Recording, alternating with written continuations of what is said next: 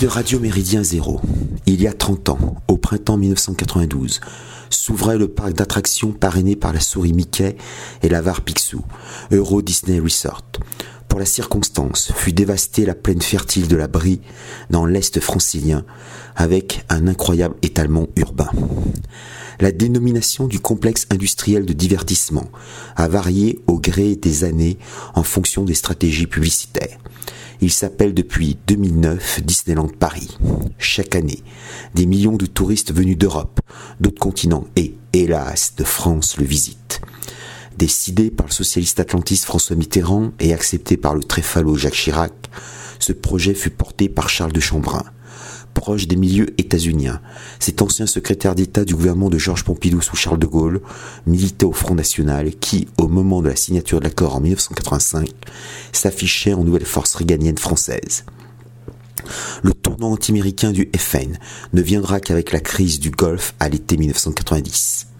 Charles de Chambrun fut par ailleurs l'éphémère maire FN de Saint-Gilles-du-Gard entre 1989 et 1992. Une partie de sa propre majorité contesta sa gestion, ce qui entraîna sa chute. L'inauguration de cette défiguration paysagère, mémorielle et économique, se fait l'année du référendum perdu sur le traité de Maastricht, matrice du cosmopolitisme euro-atlantique. Contre cette verrue effroyable, seuls protestèrent une minorité de l'extrême gauche, le mouvement tiercériste de Jean-Gilles Merakis, troisième voie, et le Grèce.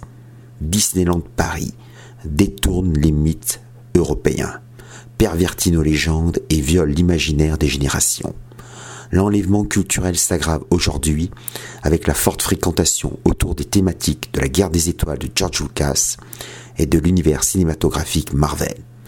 Quand on parle à un adolescent albo-européen du dieu Thor, il le présente sous les traits de l'acteur australien Chris Hemsworth et le voit aux côtés des Avengers.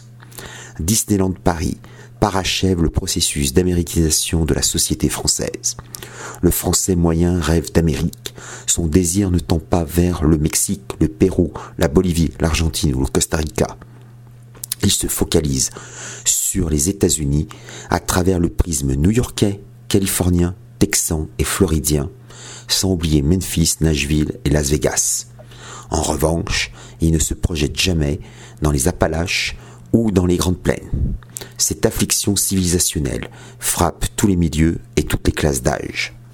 Le système médiatique d'occupation mentale imite tant par la forme que sur le fond ses collègues d'outre-Atlantique la politique hexagonale reprend à son compte un vocabulaire directement venu de là-bas.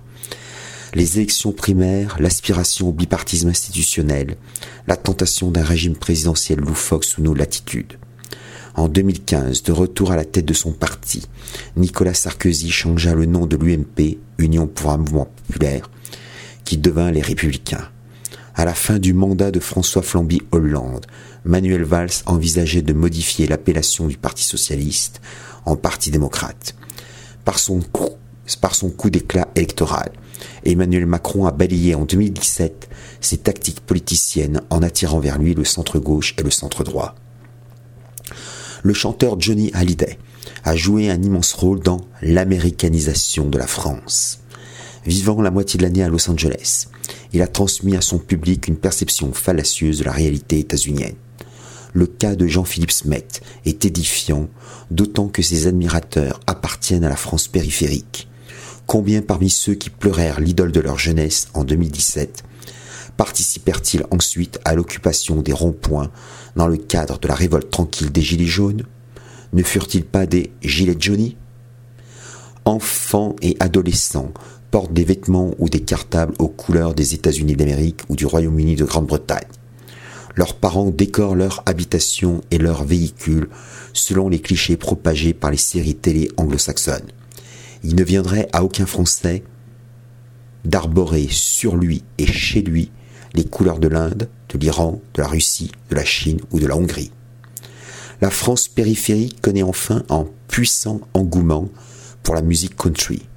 Malgré des origines européennes principalement celtiques, ce style musical s'est épanoui en Amérique du Nord. On recensait néanmoins en 2019 plus d'une cinquantaine de festivals dans l'Hexagone, dont à Saint-Agrève en Ardèche et à Craponne-sur-Arzon en Haute-Loire. La fermeture des bistrots en zone rurale a déporté le lieu de sociabilité vers le club local de musique Made in USA. Il existe ainsi une réelle symétrie comportementale entre la mode country en vogue chez les petits blancs et le rap ou plus généralement l'inculture hip-hop qui est apparue dans les banlieues d'immigration et qui infuse maintenant dans les centres métropolitains où prolifèrent les bobos. La culturation américaine intergénérationnelle favorise des mutations sociopolitiques inouïes. Les déracinés des banlieues mondialisées se lancent dans un islamisme de synthèse fort loin des principes traditionnels. Les gauchistes adoptent les canons du wokisme. Le centrisme se soumet au politiquement correct, cette réminiscence du puritanisme digne de Salem.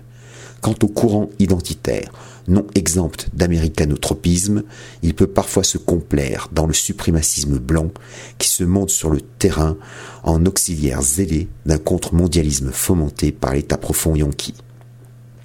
En huit décennies, le cancer américain, pour reprendre le titre du célèbre essai d'Arnaud Dandieu et de Robert Aron en 1931, a métastasé la France et l'Europe. L'hexagone tricolore a viré en territoire franco-ricain. Marianne se grime en pin-up décati et peu attrayante. Presque tout un chacun veut contribuer à l'American Way of Life, cette pathétique illusion sociétale cauchemardesque qui rend l'américanologie, cette science lancée en 1991 par le philosophe conservateur traditionnaliste états-unien d'origine hongroise Thomas Molnar, plus que jamais nécessaire. Nos compatriotes ont l'esprit tourné vers l'Ouest, pas étonnant dès lors que notre société ressemble de plus en plus à un asile d'aliénés. Salutations flibustières.